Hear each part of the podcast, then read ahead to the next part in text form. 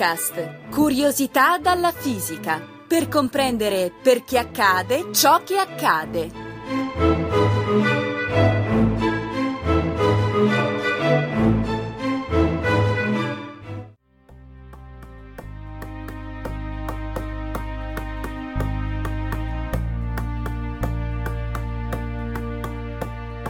Il 4 luglio 2012 il CERN ha annunciato la scoperta di una nuova particella, che verosimilmente è il bosone di Higgs. Ma cos'è un bosone di Higgs? Lo chiediamo a Giovanni Organtini, professore del Dipartimento di Fisica dell'Università La Sapienza di Roma.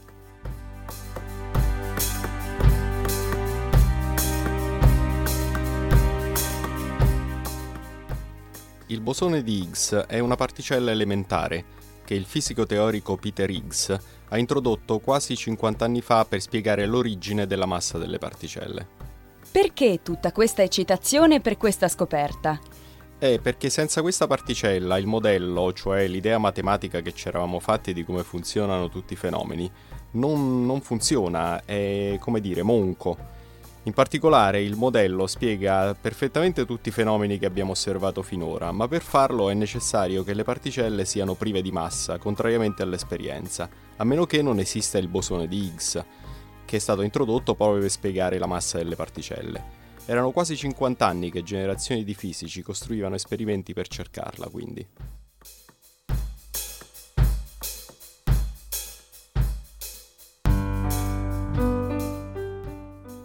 Beh, valutando la tua età, direi che quando sei nato già si stava dando la caccia al bosone di Higgs. Eh, più o meno sì. La mia generazione e le successive ha cominciato la carriera studiando sui libri l'esistenza di questa particella, che però non era mai stata scoperta finora, non è stata mai osservata. Scientificamente osservare qualcosa che si è predetto è un privilegio piuttosto raro, figuriamoci dopo una ricerca così lunga. Ok, ma torniamo alla storia delle masse di cui tanto si sente parlare. Hai detto che il bosone di Higgs è una particella che spiega la massa di un'altra particella. In che senso? La massa non è semplicemente una proprietà delle particelle come la carica elettrica? No, non lo è.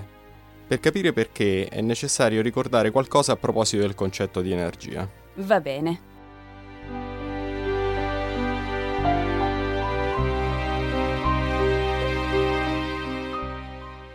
Se sollevo un sasso dal suolo e poi lo lascio, questo comincia a cadere verso il basso, Mhm. perché mi trovo nel campo gravitazionale della Terra.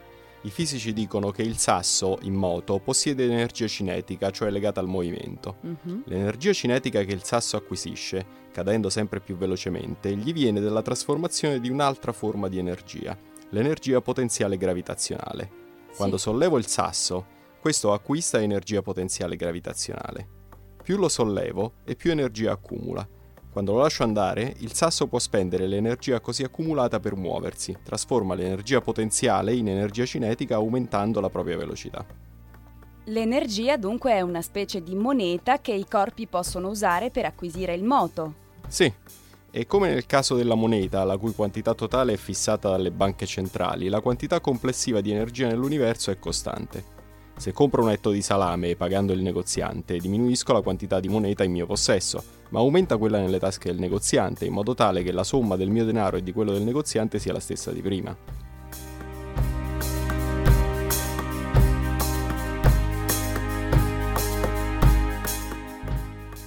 Così, nel caso dell'energia, cedendo energia potenziale, il sasso acquista energia cinetica, ma la somma di queste resta costante. Esatto. E lo stesso accade per altre forme di energia. Ci sono altre forme di energia? Sì, l'energia potenziale gravitazionale di cui parlavamo è dovuta al fatto che la Terra esercita una forza, quella gravitazionale, sugli altri, fo- sugli altri corpi. Mhm. Diciamo che la Terra produce un campo di forze gravitazionali. Qualcosa di simile accade per le forze elettriche e magnetiche. Una carica elettrica produce un campo di forze che agisce sulle altre cariche elettriche, facendo loro guadagnare energia.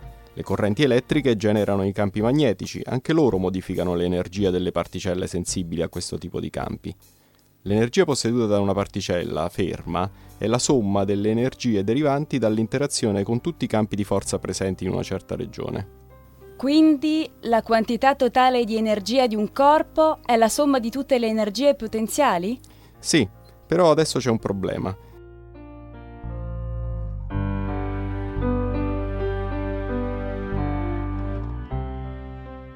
Secondo la teoria della relatività di Einstein, ogni oggetto possiede anche una quantità di energia a riposo, cioè quando è fermo e non interagisce con nessun campo.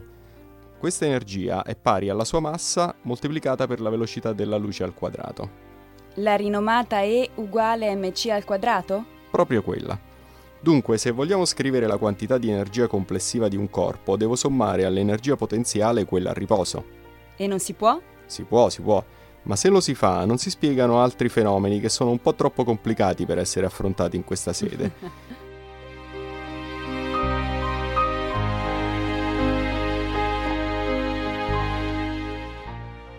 Però possiamo semplificare il problema in questo modo. Come mai tutte le forme di energia che una particella può acquistare sono dovute all'interazione con un campo di forze, mentre l'energia a riposo non lo è? Ora ci dirai che la risposta l'ha trovata X. Esatto. Higgs riuscì a fare in modo che anche la massa si comportasse allo stesso modo. Il ragionamento fu, supponiamo che anche l'energia a riposo dipenda dall'interazione con un campo, più o meno come l'energia potenziale gravitazionale e quella elettromagnetica. Questo campo è il campo di Higgs. Si tratta a tutti gli effetti di un'altra forza, che quindi introduce un ulteriore contributo all'energia di una particella. Questo contributo è fisso, non dipende da dove si trova dalla particella, ma dipende solo dalla sua natura il campo di Higgs perciò ha la stessa intensità in tutti i punti dell'universo.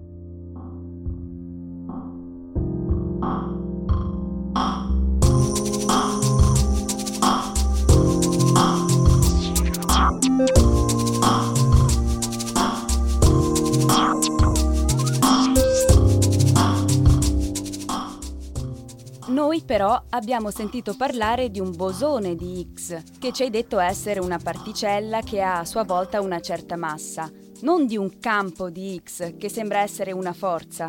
Al tempo. Vediamo di capire qual è il meccanismo attraverso il quale il campo di Higgs fornisce massa alle particelle. Prima di tutto però fammi interrogare. no. Che cos'è la massa di un oggetto? Beh, quella che si misura con una bilancia, direi. Vabbè, insomma, non è proprio esatto, però suppongo che sia ciò che direbbero gli ascoltatori. Fammi ricordare il secondo principio della dinamica, sì. che dice che la forza da esercitare su un corpo per accelerarlo è pari al prodotto tra l'accelerazione che intendo ottenere e la massa. A mm. parità d'accelerazione, la forza da esercitare su un corpo è tanto maggiore quanto più grande è la sua massa. Quindi in qualche modo la massa è definita come la resistenza di un corpo a essere accelerato. Maggiore è la massa di un corpo, più difficile è muoverlo. Ok, ci sto. Per fortuna non sto facendo un esame. No, va bene.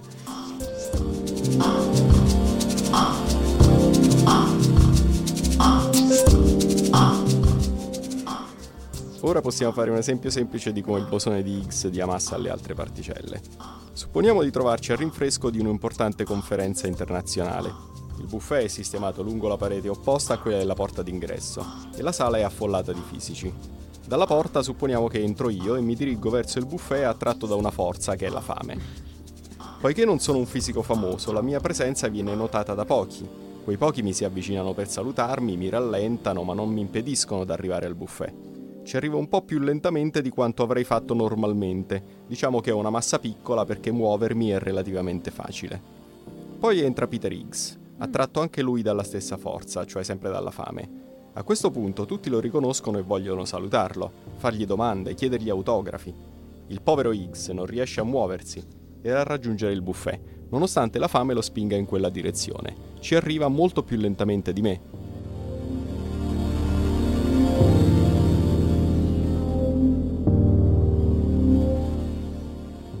Fammi capire. I fisici che sono già nella sala rappresentano il campo di Higgs, mentre tu e Peter Higgs siete due particelle. Di massa diversa. La mia massa è piccola come quella dell'elettrone perché il campo di Higgs si accoppia debolmente con me, cioè i presenti si interessano poco alla mia presenza. Peter Higgs invece rappresenta una particella più pesante, come il muone, un parente grasso dell'elettrone, perché tutti vogliono avere a che fare con lui.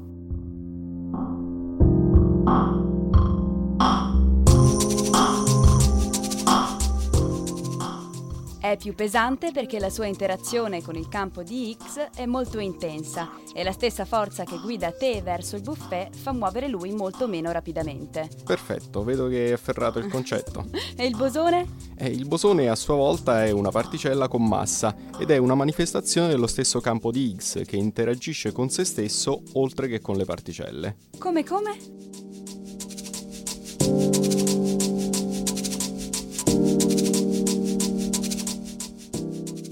Immagina a questo punto che si sparga la voce sempre in questa sala dove c'è la conferenza, che è infondata naturalmente questa voce, che anche Albert Einstein è entrato in sala. Mm. Tutti i presenti si accalcano verso la porta e cercano di farsi strada verso il punto in cui credono si trovi il fisico.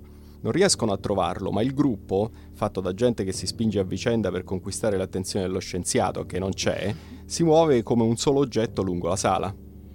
Ho capito, il campo di X, interagendo con se stesso, acquista massa e così anche lui si muove con una certa viscosità in questo mezzo riempito di campo di X. In qualche modo il campo lo trattiene e questo fa acquisire una massa al campo che quindi si manifesta come se fosse una particella. Ecco, vedo che hai afferrato anche questo. Quindi proviamo a riassumere. Allora, l'universo è permeato dal campo di X, uguale a se stesso in ogni punto. Le particelle che vi si trovano si muovono con più o meno difficoltà attraverso questo campo che ne riduce la capacità di essere accelerate e dunque ne determina la massa. Siccome il campo di X interagisce con se stesso, anch'esso è in qualche modo trattenuto, come dire, dal campo stesso e acquista una massa, diventando una particella. Grazie per la spiegazione.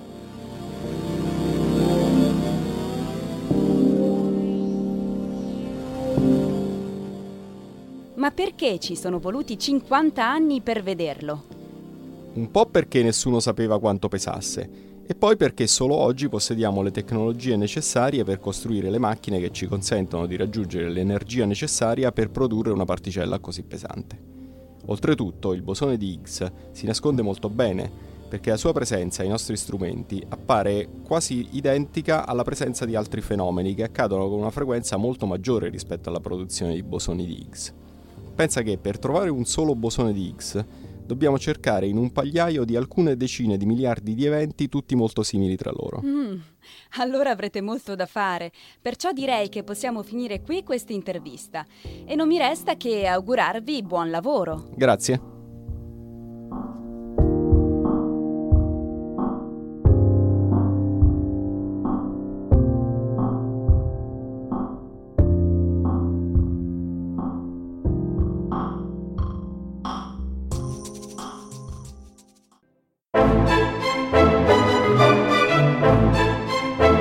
Physicast è un podcast in cui docenti universitari e ricercatori parlano di fisica con il linguaggio di tutti i giorni. Ideato da Riccardo Faccini, Gianluca Licausi, Giovanni Mazzitelli e Giovanni Organtini, realizzato con il supporto dell'Associazione Frascati Scienza e di ricercatori dell'Istituto Nazionale di Fisica Nucleare, di quello di Astrofisica e della Sapienza. Interviste di Chiara Piselli e montaggio di Edoardo Massaro. Le puntate precedenti e altre informazioni sono consultabili su www.radioscienza fantascienza.it slash physicast. Commenti e spunti su possibili argomenti di interesse sono per noi preziosi, per cui potete contattarci a physicast-radioscienza.it.